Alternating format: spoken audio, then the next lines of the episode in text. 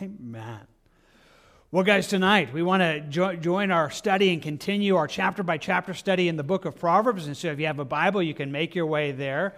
But we also want to invite you. Uh, we have printed out a little booklet that is available in the, in the foyer if you're interested in a very simple way. Our goal is to give you the ability to track through with us. And so we printed out the entire chapter of chapter 15 in this little booklet that you can mark up and, and, and use tonight if you are so interested in doing. Now, as we say that, again, that's an invitation for those who are here. But if you're online right now, we want to let you know that, hey, that's available for you as well. You can go to our website at calvaryroswell.com. Uh, go to today's message, go under messages, under today's, and you'll have a little download link, and you could download a PDF so that you could have the booklet, you could print it out, or you could just use it as a PDF on your device.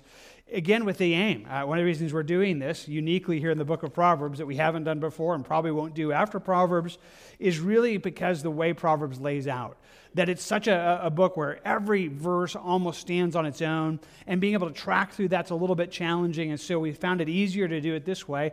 And we're just going to invite you to use the booklet if you're so wanting and just mark it up like crazy. I'm going to use kind of a little color coding and, and shape system. You can use whatever you want. You can go whichever way you want, but for you just tracking with me, just a reminder, uh, I'll use like a green circle for, for like the main cause or focus, and then a line uh, a green line for the result. We use a red box for something that's bad, its focus, and then the result in a line. We'll use the connecting word, a little blue uh, line there. And then if it's just a, a statement of God's character, we'll use purple and kind of a different shape in the midst of that. But all of that in a way just so that our aim is that you'll see it that you'll see that in a way that as we approach this this evening, that God would meet you and open up His Word and help it to connect with you right where you are. So let's take a moment right now and ask Him for that. I'm going to ask one more time in prayer for that. I'm inviting you to pray as well, asking God that would He would open up His Word to you and connect it in a very special way tonight. Let's ask Him. Father, thank you for your Word. Thank you that we get to come and spend some time together in that tonight. Would you help us to hear it? Uh, to understand what you're laying before us, that it would be a space this evening where your truth connects with our lives in a very, very real way. And, and Lord, you know us. I, I love that. And you can take this book of Proverbs that is so random at times and, and covers so many different things, but you could connect it perfectly. And so I'm asking, as we often do, that you'd help us to understand these Proverbs, but maybe just one of them that we cover tonight would be special to each one of us, something we, we would know that that's the one we needed to think about. And we'd be able to take it home and, and grow in your ways and your wisdom. You're faithful to do that. I believe in your ability. I love your ability to do that. Please do that right now, connecting us where we are with your truth. We ask for that right now as we just submit it to you. We ask all of this together in Jesus' name. Amen. Amen. In the Gospel of Luke, it gives us an amazing statement about Jesus as a, as a young man. It simply tells us in chapter 2, says, And Jesus increased in wisdom and stature and in favor with God and men. And it's this little window of watching the humanity of Christ, of watching, you know, following his birth and following some of the early things that his growing. And you watch this one who came as the Son of God into the world. You watch one who never sinned who was perfect his entire life. It was just an amazing thing. And yet, Luke lets us know he was growing. He was growing. He was learning. He was learning wisdom. I mean, he never did anything wrong. But the process still had to take place in the midst of that. And I find myself attracted to that because I want to invite you to grow as well. That if, if, if I can put it in the most simple way, if Jesus had to grow in wisdom, you and I do too uh, you do, and, and, there's hope in that. And it's not always a statement that, that, you know, correcting where we're wrong, although sometimes it's there. Sometimes it's just like, okay, how do we do these things better? How do we walk the way we're supposed to walk? And certainly the book of Proverbs is meant to connect you. So what instead of said of Christ would be said of you. That it could be that you'd put your name in there and say, and your name increased in wisdom. May it be so tonight as we just again join here in Proverbs 15 to learn God what He has for us in wisdom. So we begin in chapter 15. We just launch right in there in verse 1, and we notice the first proverb for us this evening. Simply reads it this way A soft answer turns away wrath, but a harsh word stirs up anger. It's a pretty well known proverb, but worth you're just processing it through. The good thing that he's highlighting here is having a soft answer, being one who is gentle in speech and handles things well. He says that has a way of just diffusing a situation, it turns away anger when that would take place. In contrast, a harsh response, a harsh word in, in, language, it can just incite. It can pour oil on a fire in many ways, saying it wrong, saying it badly, and, and just launches out in an incredible way. It's a pretty, just again, simple reality. And we could talk about a bunch of different illustrations. I could give you even biblical illustrations. But the thing is, I think about it this way you probably know it. I don't think there's anybody here in this room that's like, man, I have no idea what that looks like. I have no idea to imagine. It's like, no, I think you probably watched it. Hope it's been you at some place where there's tension or something and just handling it well. Speaking gently just kind of softened the place and just what seemed like it could have gotten really agitated just went really weird, really, really better. But then you might have been in the other place where just something happened and it seemed really small, seemed like a really insignificant thing, and then somebody just spoke unkindly and the way they spoke, and all of a sudden, this little thing just, whoa, like what happened here? I mean, you get it, right? I mean, to think about it this way David Guzik, in his commentary, said many conflicts arise not because of the issues separating the parties are so great, but because of the temperaments of the people that they bring to a confrontation. And saying it again in a simple way, that's just the truth. I mean, I can tell you this, and maybe you already know this, it's true many of the conflicts that people have, it really, I mean, when you kind of sit down you're like, so what are you guys fighting about? You know, and you're like, and then you kind of talk about it like, do you guys actually realize you agree? You know, like you like you're actually saying the same thing in a different way. It's like, well, yeah, but yeah, you know, it's like, well, it's, it's not what you're saying so often. Sometimes it's the way you say it. I mean, it, it, it, it's just the, the, the, the, poor attitudes, the, the poor words that flow out of that that create the conflict. And it's one of those realities that you should know well. You should just be aware of and think, okay, you can do one of these two things. You can either be one who approaches a situation and you just speak, and all of a sudden, you know, what was, you know, heading straight to a wall, it was going to go straight into conflict, all of a sudden it's just diffused. And it's like, well, that's, that, that, that was it. That's just, you, you, it's not that you, you know, so, you know, changed what you were saying. You still had the same opinion that you had before, but you said it nicely, and you said it gently, and you said it with respect, and you said it with kindness. And, and, and it was in a way that, in, in one sense, you just were like, huh, okay. You know, it's funny. I, was reading this, and I shouldn't spend too much time on this one, but Spurgeon did a whole sermon on this, and he was talking about it in one way, and he, and he talked about an illustration that he'd been walking along a hedge on his property, and there was a dog that was messing, you know, uh, you know, with his hedges, and you know, he was trying to make, they were trying to make him all nice, and he was just doing it wrong. And so he was so frustrated with his dog, and so there he was on the other side of the fence, and he was just, you know, at one point he just kind of picked up a stick and kind of just threw it over the dog and to kind of chase him away, not to hit him, but you know, kind of to throw it near, you know, kind of just to make him go. And the dog went and grabbed the stick and came back running with a stick, you know, just wagging its tail, and just, and he's like, what could I say but good dog? You know, it's like, what do you say to that? It's like he just he diffused the whole situation. I was so mad at him a moment ago, and now it's like, you know, just the way he handled my frustration was just it just he said, you know, we should be like that. We should be like the one that just, hey, someone throws something at us, and we're like, hey, you know, here, you can have it back. You know, it's like I'm just great. It would be a wonderful place if we walked in such a way that we would be able to, to diffuse anger. Well, in that, he kind of continues, and the next proverb kind of continues in a similar thought. It says, The tongue of the wise uses knowledge rightly, but the mouth of fools pours forth foolishness. So the good thing is having this tongue that's wise, that uh, you know, wisdom controls you from just saying everything that you think. He says if you do that, you use knowledge rightly. You think before you speak. You, you don't just say everything that's there. And, and, and, you, and you're kind of doing even what we just said. Like, there's a good way to say this, and I could say this in a way that would incite anger, and I don't want that. In contrast, he says, the mouth of fools, someone who is not wise, who's not walking in the ways of God, he says he just pours forth foolishness. Or maybe literally as a translation of it just bubbles forth. Or one translation says it, you know, you just blurt it out. I mean, they just blurt out everything that they're thinking and, and everything that they're saying. He says that's such a foolish thing to do. You know, if we're going to walk wisely, we have to be the kind of person that, you know, is thinking about what we say and how we say it. Because a soft answer turns away wrath. And there's wisdom in the way that that would work. And he certainly calls us uh, to be able to walk in that. All right. Well, Proverbs 15, verse 3 says, The eyes of the Lord are in every place, keeping watch on the evil and the good.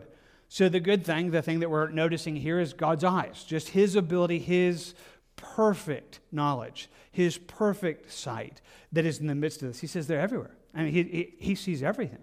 His eyes are in every place.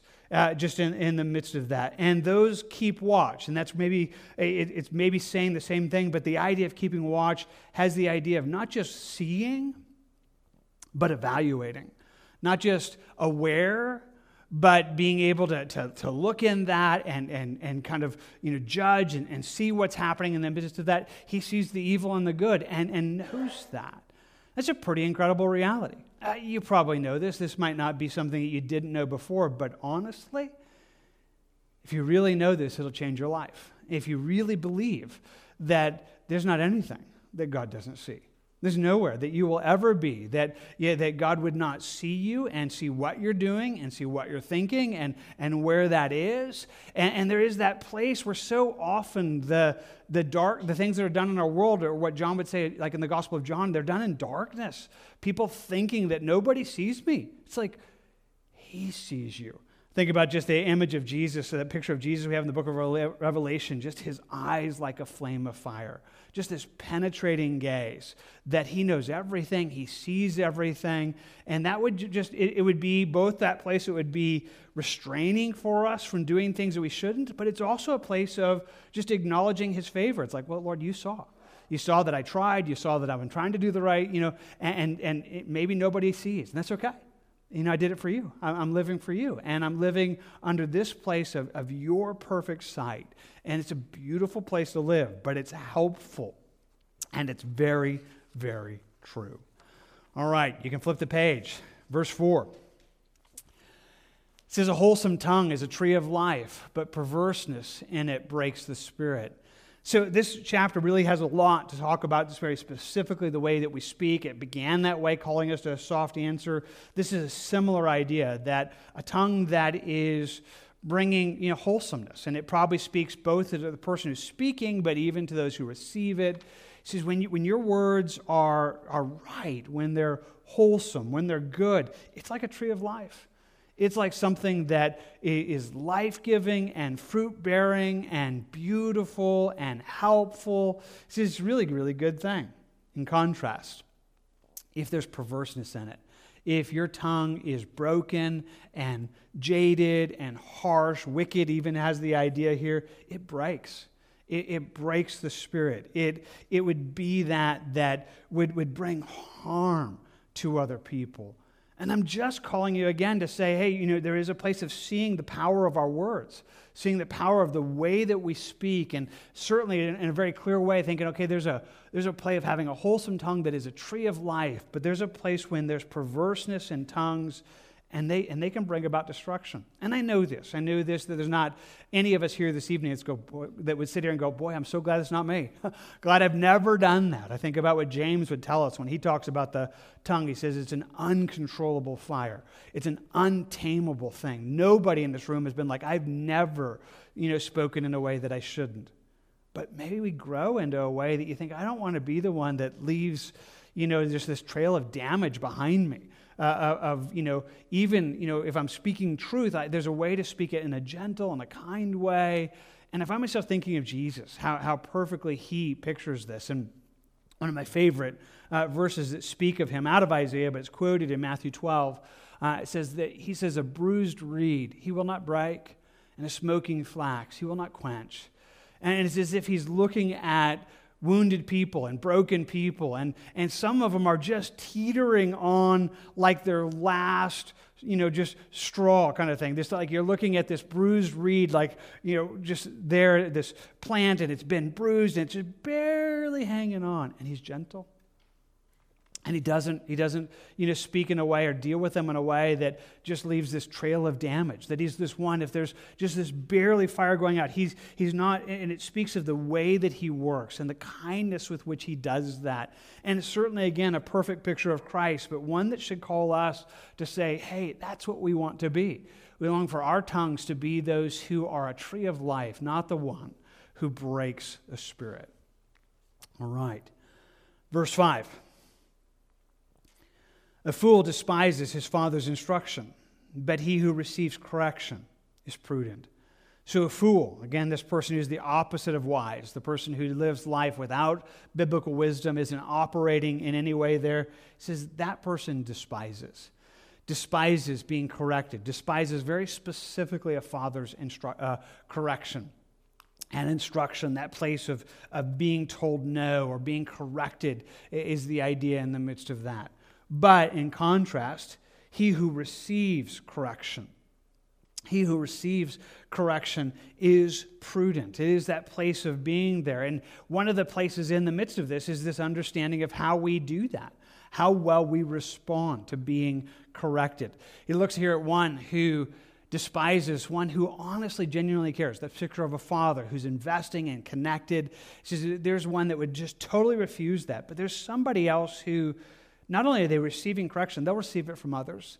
It doesn't even have to be somebody who's that connected, but to be that place of being able to be corrected.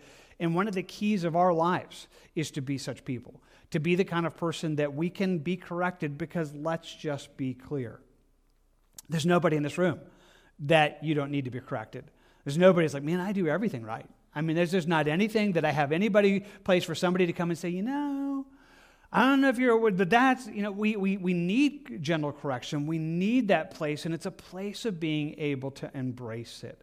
Now, there's an interesting thing in this proverb because the connection is not just a contrast, it might even be a fluid thing. And it's maybe a little bit more clearly in the Hebrew that, you know, the one who refuses the, the father's instruction will not receive instruction later on but the one who will receive a father's instruction later will. Think about it this way David Guzik, again, in his commentary, said one's attitude towards parental teaching will determine one's lifelong attitude towards authority and instruction.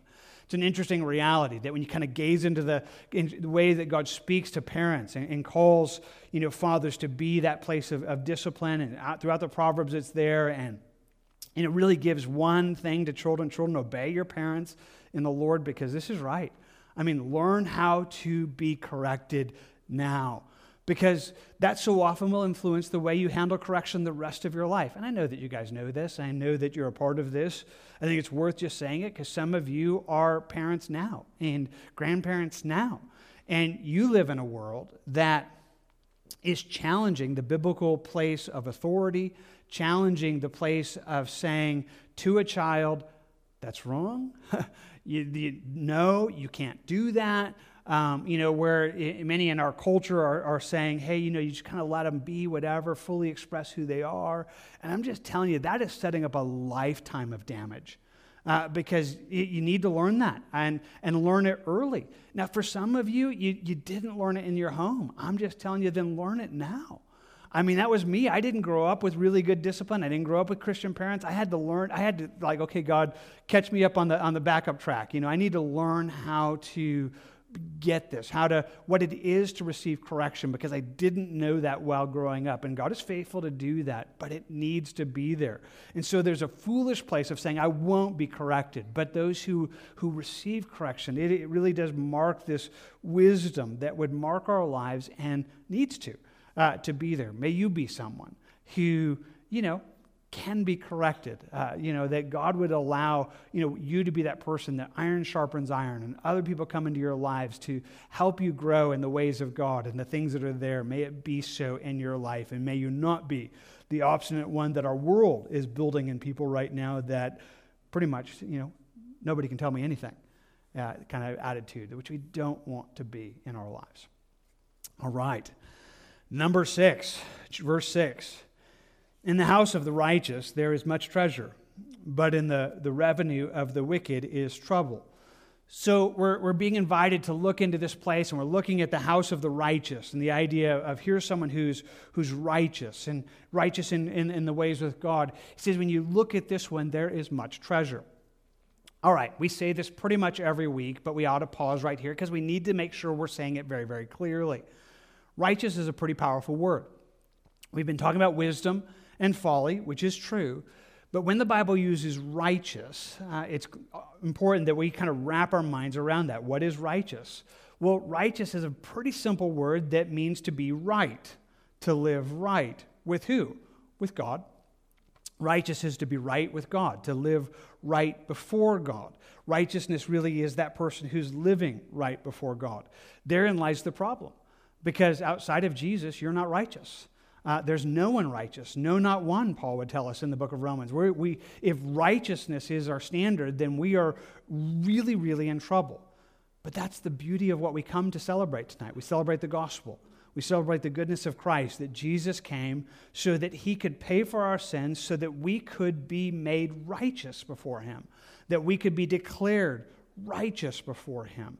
And that's the only way it's going to work. And so when we think about righteousness, it has to begin there. And I need to say that because if you're here this evening and you're not right with God, then nothing else will ever be right. There's no way to have right without being right with God. And that only happens in Jesus. There's no other way. And so, saying it clearly, if you're not there, if you're joining us online right now and you're not there, then we're inviting you to Jesus because you need to be made right. Now, that righteousness should continue. I mean, because it begins with the statement of being saved, but the Bible tells us that he continues that. In fact, he'll use pretty big words that when we think about being made right, sometimes we'll think about the word of justification, that we're declared right before God. But then we are going to this process that the Bible talks about as sanctification, where being declared right we are, but now he begins to help us live right so that we're being changed day by day to be more right in God's sight. That's what we need. And Proverbs comes in part to speak that into our lives. To say, yeah, we might be right with God, but we want to be those who are actually living that out. That we're doing what's right in God's sight, that we're doing what's pleasing to Him. So take that as a definition now as we think about this, and again, inviting it to that. So here you have someone who's trying to live right with God. And it's as if their house, as if their, their very abode, their life, everything in there, there's just treasure. There's just good things that can be found there. There's, there's things that, that are life giving and, and, and helpful that flows out of a life that's right with God. In contrast, he tells us the revenue uh, uh, of the wicked. That is, people who are wrong. They're wrong with God and they gain. It doesn't mean they don't get stuff, they get stuff in this world, but it is trouble. It is trouble. And, and that is just an understatement. Uh, some of you know it well. Some of you have lived some of this you're like, man, when I, when I did wrong, it created a lot of problems. I mean, I had lots of problems. I mean, it just creates problems everywhere. It creates problems with people, it creates problems in, in, in situations. It just is poisonous. But when you're right with God, it's this place where life is there and it's this flow out of it. And He's just calling us to say, hey, there, there's something to be seen there. That if you could compare the house of the righteous and the revenue of the wicked, you know, yeah, people who are wicked, they sometimes they make money or they might get successful in our world or have any of those things. It's like, but it's filled with trouble. Over here, though, over here, it's, it's this beautiful thing. It's, it's treasure that should be found there and something that we could be able to value it that way. Well, he'll continue saying that a little bit more in this chapter, so we'll just keep going. Going down there, verse 7. The lips of the wise disperse knowledge, but the heart of the fool does not do so. So we're coming back to really where we began the chapter this idea of this soft answer, this place of being there, and this idea of lips that speak and, and the lips of the wise. He says, when that's there, it's just, it's knowledge. It's just what flows out of that when you're walking in that, when you're living a life, you're, you're, you, you, you, you careful with your words, you're, you know, soft answers, gentle, and, and, and walking in the midst of all that. Says that's a great thing. But the contrast to it is the heart of the fool. It is interesting to just notice the comparisons. Again, you could spend much more time on it than we just do in this quick uh, kind of pass through in the Proverbs. But it's interesting to notice that he's comparing the lips of the righteous and the heart of a fool. He's comparing the lips of a righteous because, in one sense, he's looking at the fruit of somebody who's right. but he's looking at the, the one who's wrong and, and just noting, even before it comes out of their mouth, it's wrong inside. Jesus would speak this. Some of you would recognize this when, when he'd say, you know, it's out of the heart that the mouth speaks. You know, when somebody speaks evil and, and they're unkind, it's like, ah, I know where that came from. That's your heart. I mean, it's wrong. And, and that's in the midst of that. He says, so the heart of this fool, you know, literally not so. He says, when you, when you think about it, he says, you know, the lips of the righteous disperse knowledge, the heart of the fool, it's not there. It's not life giving. It doesn't flow out of that because, again, it's this rejection uh, of God and His ways. And it's not just a problem with words, it's a problem of heart. Now, it's important, again, to make sure we say it that way because we're talking about this soft answer that turns away wrath. We're talking about being like Jesus, who, you know, a, smoking flax we're not, we're not putting out. We're, you know, being those that flow out of this. But this isn't just a matter for fixing you know, what we're saying, but where it's coming from. That, again, Jesus would tell us hey, the problem isn't just that you said it, the problem was it came out of your heart. And so often that's where it needs to go. It's like, okay, man, you know, I, I just, I'm unkind. I'm, I'm, I'm, cruel in some the way I spoke. And I don't just need to learn how to change my words, I need God to help me change my heart. You know, because I, I want to be somebody who's right with God, and that's flowing out of the way that I speak, so that this lips of the wise, that, I, that this knowledge is flowing, you know, not just from my lips, but again, obviously from my heart. And certainly that which God calls us to, and a place where He can and does work. May we know that well. All right, you can turn the page over if you're tracking in the booklet, verse 8. The sacrifice of the wicked is an abomination to the Lord, but the prayer of the upright is his delight. So we look here at the wicked, and just, you know, even though they, they give a sacrifice, and the idea would even be like a very costly sacrifice, he says, to that, God looks on it, and it's an abomination to him. It's an abomination. It doesn't find that pleasing because it's not the sacrifice, it's the heart. And if the person is wrong, if they are this person is wicked, no matter what they're doing, even though they might even be trying to do a good thing, God says it's an abomination. In contrast, the prayer of the upright, uh, the person who's right with God, who does something, can we say it this way, as simple as a prayer? God says that's his delight. That's his delight. So I know that you guys get this. I know it's a probably pretty easy thing, but just again, I want to make sure you compare the, the contrast. He, he looks at one and uh, who would offer, you know, just sacrifice or offering, you know, great things. And, and I think about when, when Samuel would even speak to Saul and says, you know, you know that has the Lord delight in, in, in, in such sacrifices, you know, that, that, that wickedness, the rebellion would, would so often be the thing that would make all of that displeasing. So imagine it this way. Let's imagine the sacrifice just so we can wrap our mind around it um, as something that somebody would do today. Let's say it's a really big thing that they do. Maybe somebody, you know, gives away a million dollars, uh, you know, to feed the poor or, or you know, a million dollars to invest into you know, some good, even gospel cause. Like they get behind and say, hey, we're going we're gonna invest into you know, this. And, and, and it's this big sacrifice. I mean, it's costing them a bunch of things. But God looks and says, but if that person's wicked, God doesn't look on them and go, well, you know, a million dollars. Like, that was a million dollars. And I, I reckon, you know, he, it doesn't move. It's like, no, you're, but you're wrong with me.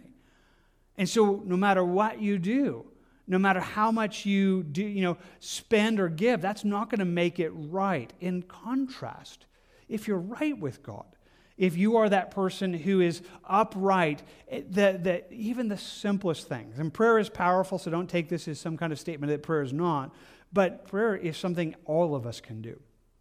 There's probably many of us in the room are like, I couldn't give away a million dollars. I don't got a million dollars, but I could pray. And God says, I'd love that. I could look on the million dollar sacrifice and go, it has it just it's ugly. I don't like it. But I look on your prayer and God says, I love that. He says, I delight in it. I delight in that because again, it's flowing out of that heart that's right. And it just gives us that really clear statement that's all the way through the scripture that it's really that's the key thing. And, and the sad reality is that sometimes people will do very big things or okay, what do I have to do to make God happy? You know, okay, I'll go to church, you know, uh, I'll, I'll, I'll, do what I have to do, you know, as if someone's like, well, that's not going to fix it. You got to get right with God. Like, I mean, that's never going to make him happy, you know, just because you, okay, fine, you know. No, it's got, he wants you to be right with him. There's no other way that it, that it should be there. And it's the only way to be pleasing, but you can be. And he calls us to make sure that we see that, that it's not just what we do, but again, being right with God that would flow out of that. And that could be a place where he would absolutely delight in us. He would absolutely meet us in that, which is an absolutely wonderful, beautiful thing. All right. Well, he continues. He says, The way of the wicked, in verse 9, is an abomination to the Lord, but he loves him who follows righteousness. So again, now we're looking at this wicked person, and God just says it again in another way. So the person who is living out a wicked life, God hates it. I mean, there's just no doubt about it. It's an abomination to him. That he's not calloused, he's not cold. He looks at the brokenness of our world, and it grieves him more than it grieves you. In contrast, he absolutely loves. He looks on him, he loves. God looks upon this, he loves the one who follows righteousness. In one of these places, again, it just draws us to see this. Now, let me press into this for a moment because I think probably we're okay here. But sometimes we fall into this weird space that the deceptions of this world, some of the lies of this world, permeate the way that we live. Because there's a whole bunch of people that it's not that they don't believe in God, they're just not really sure that God is that involved. Uh, you know, there, there is kind of this place where some kind of think, well, God's the creator of the universe, and he kind of wound up a clock. Benjamin Franklin was one that kind of believed this and said, hey, you know, he's, he's not actually involved. He just kind of started the process, you know, and now it runs on its own. But the Bible's telling us something very, very different. God says, I see it all. I see every, and I'm paying attention to everything that's happening.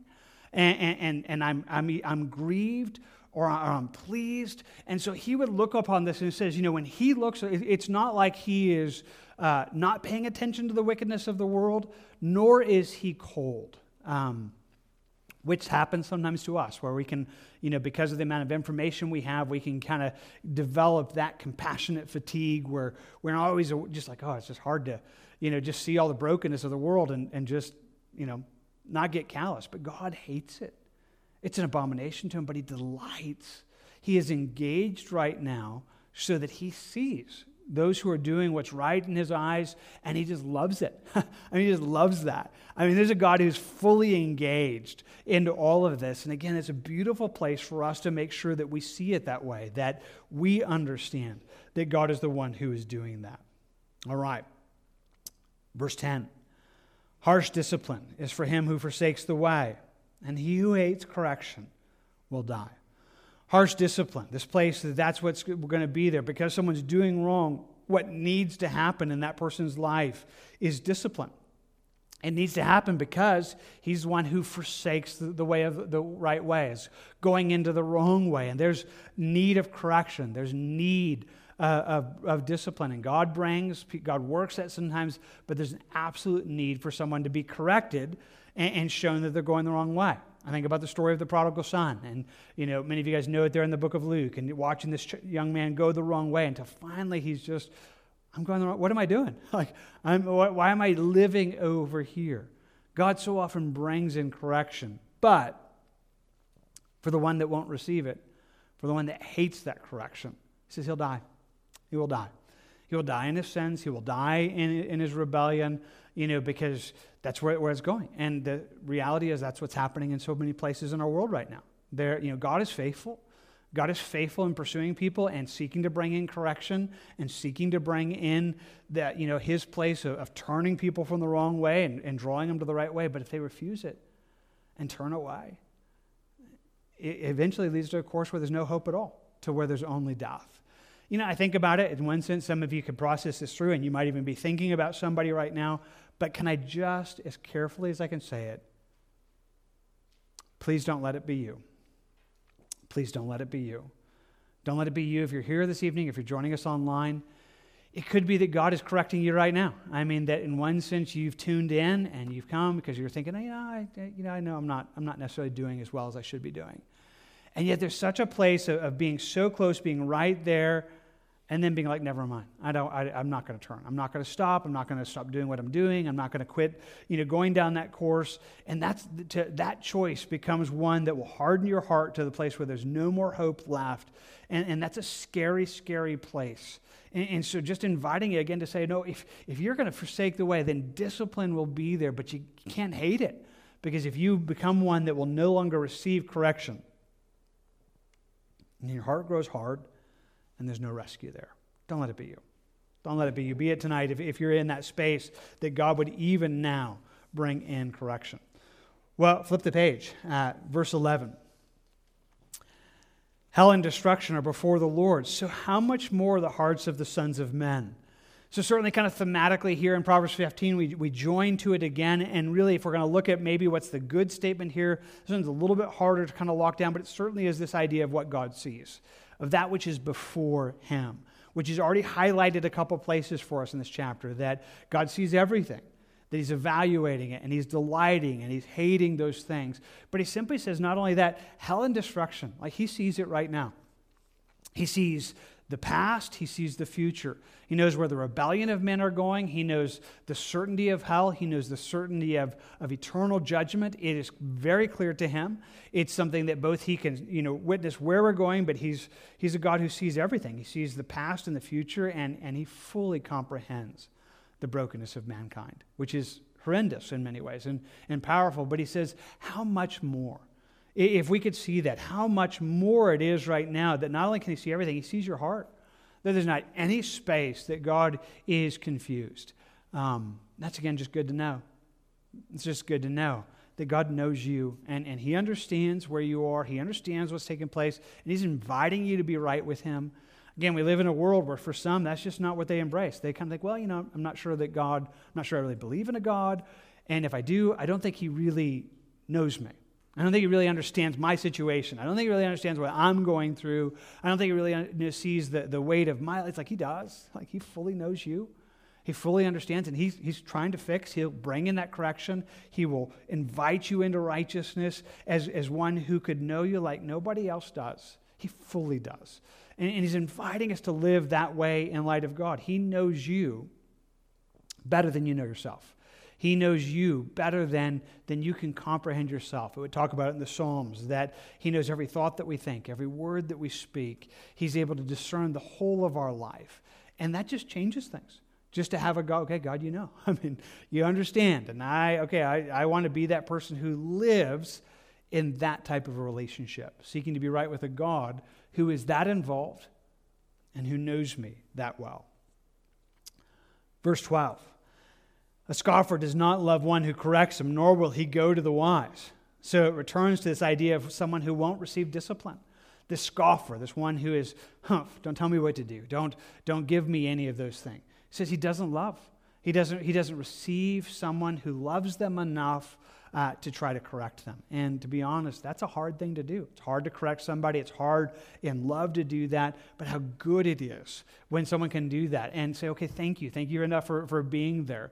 But this scoffer doesn't do that, doesn't love that, doesn't receive it, and, and won't go for it. You know, won't be that one, he, nor will he be one who will go to the wise when they know they need help when they know they're, they're, they're, they're, they're messing up in many ways. And just it's a horrendous place of kind of watching this person who not only won't receive it, won't hear it, won't choose it, um, to be corrected. And again, can I just say it? Don't let it be you. Be one who can be corrected. Be one that says, okay, God, correct me. God, correct me. Show me where I'm wrong. Use somebody else. Bring somebody in my life who could lovingly tell me what I need to hear. I hope you're there. I hope you're in that space of just wanting to be that type of person because we definitely need that. All right. Verse 13. A merry heart makes a cheerful countenance, but by sorrow of heart the spirit is broken. So the good thing is a merry heart, this cheerful, this joyful heart. And he says, here's what it does. It just changes, it changes everything. It changes your countenance. It changes uh, the, the way that you handle that. The contrast to it is the sorrow of heart. He says, when, when that's there, the spirit is broken. So, interesting proverb. In one sense, it's a statement of fact uh, that we could probably do well to make sure that we recognize. that you know when somebody is is sad you know and, and going through something incredibly sad that that just that can be a brokenness and it can break their spirit and there needs to be a gentleness that would walk in the midst of this uh, again and yet owning also just the place of, of joy and its place in our life that said it's more than a statement of fact. In fact, he's going to say it a few times uh, in this chapter and say it in Proverbs a number of spaces that he's really laying this as a choice for you to choose, if you will, your attitude. See, the Bible tells us to be joyful. In fact, it says, rejoice in the Lord always. And again, I will say, rejoice, Paul would say in the book of Philippians. It's not meant to be like, well, yeah, sometimes I'm joyful. And no, we, we, there is a place where we can choose joy where we can, where we can say, okay, that's, that, that's where I, I want to be that person that responds this way. I think about Paul and Barnabas, I mean, Paul and Silas, when they are arrested there in, in Philippi and they're you know, beaten and lashed for, for all that. They're locked into a prison and they're in chains. And, and, we, and, and you kind of find yourself, okay, you know, zooming in there in the book of Acts, and you're like, okay, are they going to be like moaning and complaining and griping and whining and, you know, talking bad about everything? It's like they're not. They're singing songs and, and they're worshiping. And it's like, wow, that, that's, that's, okay, I didn't think that, you know. But I just want to tell you, that doesn't, that, it wasn't like, oh yeah, it was such a natural thing. I just, you know, we were having such a good day getting beaten and, and stalks and, and, and, locked in chains. It just was a natural thing. You know, we just kind of found ourselves thinking, let's just, no, it's like they chose. We're going to we're gonna choose joy. We're going to choose in this moment to, to be joyful uh, to, to be in the response of that. And so the idea is that when you do that, it, it changes. I mean, it actually begins to transform your countenance. It begins to change, you know, how you do that because you've chosen, in that sense, uh, to have that kind of just heart of gratitude, that, that, that joy that's meant to be there. It'll change what's there. On the other hand, when, when you just let sorrow consume you, it'll break you.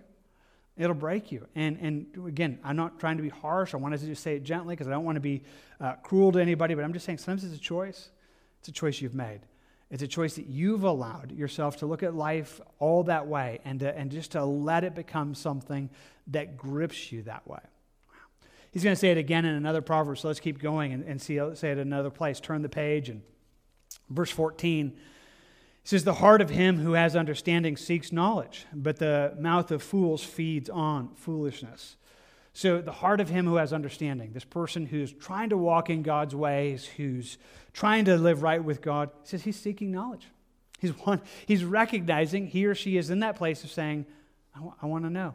I want to grow more. I want to grow in the things of God. I hope that's where you are this evening. But in contrast, the mouth of fools, people who are not walking in God's ways, rejecting it, it's as if they just feed on foolishness, uh, you know, just incited by that. Now, I find myself wanting to say a whole bunch here, but I'm going to say it just very briefly. We live in a really weird world right now. And if I could say it this way, there's a lot of things happening on social media, there's a lot of stuff happening on the news networks that if you were altogether honest, you're like, that's feeding on foolishness. That's what that is. Like, like that just is just, you know, it, it's not even clear. It's not accurate. It's, and it's just this place of like, what are you doing? And, and so much God is inviting you and I to say, I want to be a person of the truth. I want knowledge. You know, I, I want to know what God is doing. I want to have this heart of understanding. And I don't want to be the one that so easily just is, you know, flipping back and forth by every wind and change of, of, of things that so often feeds the folly of our world. Uh, just simply put, may it not be you and me. All right. Well, we come back to this picture of joy. Verse 15 All the days of the afflicted are evil, but he who has a merry heart has a continual feast. So, all the days of the afflicted, all the one who, you know, just looks at life that way, it's always bad. It's all bad. It's all evil. I mean, it's not like there's a couple bad days, they're all bad days. Um, you know, if there's this person, if we can, again, say this gently, you know, who has kind of a woe is me, you know, life is unfair attitude about everything. And, and again, you may have spent some time there. You might know someone. It's like everything's bad you just feel like the whole world's against you, and you spend your days kind of feeling that nobody likes you and everybody treats you badly, and you always get the wrong end of the stick, and woe is me, poor me. He says, if that's where you are, then your whole life is evil. Like everything's bad because that's all that you see. That's, that's the only way, you know, your own kind of attitude is cho- just choking out your life. But he says, you know, the one that has this merry heart, who chooses joy, that, that it's just continual feast. It's a place where it's like it's continually life giving.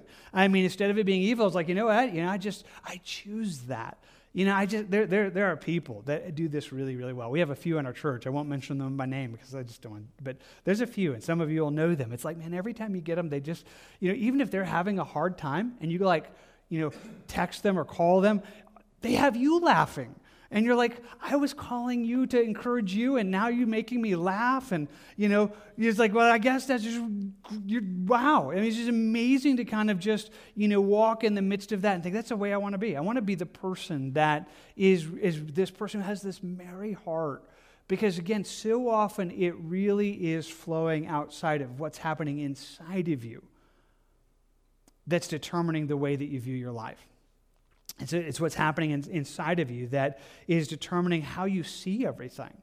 And so again, there are some people that all they, their whole world's like, man, life stinks and it's bad. It's all bad and it's all wrong and everything's going wrong. It's like, oh, okay, but I think it might be you. You know, it might it might be what's happening inside because there's a lot of things to choose joy. There's a lot of things right now to look at your life and think there's a lot of reasons to be joyful a lot of reasons to recognize a faithful God. There's a lot of reasons uh, that would be in the midst of that, and He certainly calls us there. All right, well, enough said except to just invite you to that kind of joy. Verse 16 Better is a little with the fear of the Lord than great treasure with trouble. Pretty simple proverb, but easy to understand. It says, better to be poor, better just to have the Lord and yet have his fear. Like, that's a good life than to have great treasure, to be very, very wealthy and yet be filled with trouble. To have your life marked with the pain and sorrow of it. I mean, if you could choose between the two, it would be better to choose, you know, God, I'd rather be on your side. Even if I never get rich or wealthy, even if that never becomes it, although God can bless in the midst of it. It's not always a, you know, because, but it's a better place to be. He adds to it, gives us another proverb in verse 17 that says it in the same way. Better is a dinner where, of herbs where love is. Better to have, you know, all you have is just, you know, you kind of get just some, uh, you know, all you can have is just herbs, and all, you don't have, don't have enough money to have anything else. You can't in that day go get meat or have a, a great meal than someone else who has the fatted calf, who has just the chief of the meals in those days. But man, it's filled with hatred. I mean, if you could choose it, you would definitely say, okay, I, I want to be, you know, in, in the one that walks in, in the ways that God would have, to choose this place, to, to be where God is and, and, and walks in the things that are there. He would invite you and I, you know, into a way that's beautiful in that. Right. Well, flip the page, just do a couple more, and then we will wind it up for this evening. Gives us in verse 18 A wrathful man stirs up strife, but he who is slow to anger allays contention. So, again, you should be hearing it saying the same way, like we've said it throughout the evening. Somebody who's wrathful, I mean, somebody who is, is, is angry, they just stir up strife, kind of like it said in verse 1. Like that, you know, soft answer turns away wrath, but someone who is just, rah, they, they create problems in every conversation. But he who's slow to anger, one who's not going to get easily incensed. I mean, you're not going to be, you know, they says if you'll do that, it, it, stops the fight before it begins. It is that place of just thinking, I'm not, I don't want to be that person. I don't want to be that person that just goes, you know, just blows up really, really fast. Certainly, God is calling us again to soft answers and being slow to wrath. Verse 19. The, the way of the lazy man is like a hedge of thorns, but the way of the upright is a highway. The way of the lazy, and certainly that's one of the things that's being laid out in the book of Proverbs, is to, that, that concept that laziness is bad. It's not meant to be something that we should pursue. It's not meant to be the ideal life. He says it's like a hedge of thorns. It's like a hedge of thorns. Well, let's keep going so we can make the contrast. But if we're to look at the way of the upright, the one who's doing it way, it's this free highway. So, in some ways, you're, you're just meant to almost picture this. So, someone who's walking with God. And they're walking right, it's as if they're walking on, on, a pathway that just is opened up. It, it, it opens up into a, a, free course and, and able to move. But someone who's walking wickedly and, and, living lazy, it's, it's as if they're having to navigate through a hedge of thorns. Or maybe imagine this way. I don't know if you've ever, you know, kind of been there and you're maybe walking in the mountains and you're, you're not trying to, you know, follow one of these trails. And sometimes, you know, the trails can just be clear. I mean, it's like it's a good, clean trail. And you're like, man, I know right where I am, I know right where I'm walking. And then every now and then, if, you, if you're like us, you know, you end up wandering on some trail, and then pretty soon you're not even sure you're on a trail any longer. And then pretty soon you're like, okay, pushing back the branches, and like, God, oh, they're, they're grabbing you everywhere, and ouch, ouch, ouch. It's like, what happened? I mean, where, how did, where did we, we got off the track somehow? Like, somehow we're, you know, we, we, we, we, we're lost. And he says, that's kind of what happens here. It's like you're there, and instead of this free, just, you know, being able to live life, you are walking through a mess that ultimately is because you, you've left the path. You've left the course of righteousness. And it's again, the idea is to say that's not where you want to stay. Like you, you want to be able to be, realize like this is not life. You know, the, you know when, it, when it gets like that, it's meant to be a place that turns you back on course and draws us back to the things that God would have for us because there is this place of this highway, this uh, place of, of, walking in the, the, the, ways, the path that God would lay out. And so often He is the one that opens that up. And uh, just a kind of just this highway of holiness, just this place of, of walking with Him that so often opens up a door that would invite us to a place that's good and, and, and walking in the midst of that. That's really where I want to invite you this evening. There's a bunch of stuff we, we've talked about in the midst of this, but certainly there's a place of inviting us into a place of being right with God uh, and, and being in that space. And so throughout this evening, we've talked about it a number of ways from both what we speak and do, but ultimately, wherever we are, that would so often determine our course. And part of that is being the person that would receive correction, be that person that would say, okay, God, if I'm off course, get me back on. If I'm off course, get me back on because that's what I need to. I want to be one that, that gets fixed, that, that gets brought on course, because I want to walk in God's ways. I want to walk in that that's before us. I want to walk in those things that, that He would certainly bring us into. And certainly that's where we want to invite you into this evening. In fact, we want to do that this evening as we want to just transition from our study into a time that we're going to take communion. Um, we seek to give you the opportunity to take communion several times a month. On the last uh, Wednesday of the month, that's when we do it here on our Wednesday night service. And it really is a space where we're going to invite you to come and just remember Jesus, just to seek Him. So let me just walk you through this for a second. Maybe you're here, maybe you're in our overflow, maybe you're online, and right now that's actually confusing. Uh, communion really is a place where we remember that Jesus is the one that came for our fix, that we weren't right with God God sent his son to pay the price for us, and, and his death, believing in him, saves us and brings us to be right. Communion is a place where we just come back and remember. We remember that Jesus is that, that he's the one that did that. And if you're outside of that relationship, then we're inviting you tonight to believe upon Jesus and be saved, to be rescued from that wrong life that is destruction and pain and sorrow and suffering and all that goes with it, and eventually hell. And we'd invite you to be made right with Him tonight. We'd invite you to, to be right with Him. If that's you this evening, it would be a great time for you to take communion with us and surrender your life to Jesus. If you're not His and you're not going to surrender, then communion is not really for you. And so just don't take communion with us tonight. Just be one that you're watching from the outside, but we're certainly hoping that God would draw you to Him. For the rest of you, if you are a follower of Jesus, then this is for you. Uh, eh, you know, whether you're visiting, whether this is your church, uh, you know, how, whether you're in the midst of it, there's a place, if you know Him, you're invited to come and take communion as a place of remembering. Remembering just that, that He would be the one that, you know, you rescued me and, and fixed. And so part of that would be a celebration, but part of that would be the place of maybe right now just needing to enter into it. Okay, God, you know, get me back on track. Get me, you know, I, I need to be right. Maybe I am the one that my words have been harsh and it's pretty clear where that's flowing. I've not been receiving correction really well. Um, yeah, Lord, I, I feel like I'm navigating through thorns right now. It's certainly not a pathway that you're opening up. Maybe be a space for you tonight to come to Christ and say, God, forgive me. Just draw me, rescue me, and get me back on track. And so we'd invite you to take communion, even in that, just remembering Christ, remembering his rescue, and because he is the one that can make us right with God now so that tonight you could walk in the righteousness of Christ, that you could walk in being right with Him, and we're certainly inviting you to do that. So here's what's going to happen. I'm going to pray in a moment, ask God to draw us into that. And uh, the worship team, they're going to come up and they're going to lead a couple of worship songs. In the midst of these couple of worship songs, we're just going to invite you to take communion whenever you're ready. Uh, yeah, again, two songs. So you have a couple, you have both songs will be there. We'll have communion uh, up here on two pedestals, and so whenever you're ready, come up and get the communion. You can take the communion up here. Uh, you can take it back to your chair.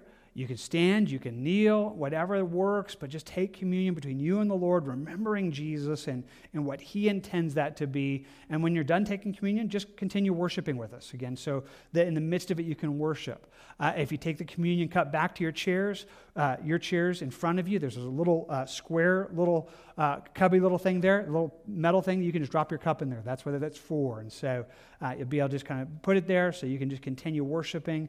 And we'd invite you to do that. So again, whenever you're ready, in the midst of these couple songs, come up, take communion, worship with us tonight, and may God draw us to a place of just being right with Him. Let's go before Him right now and ask Him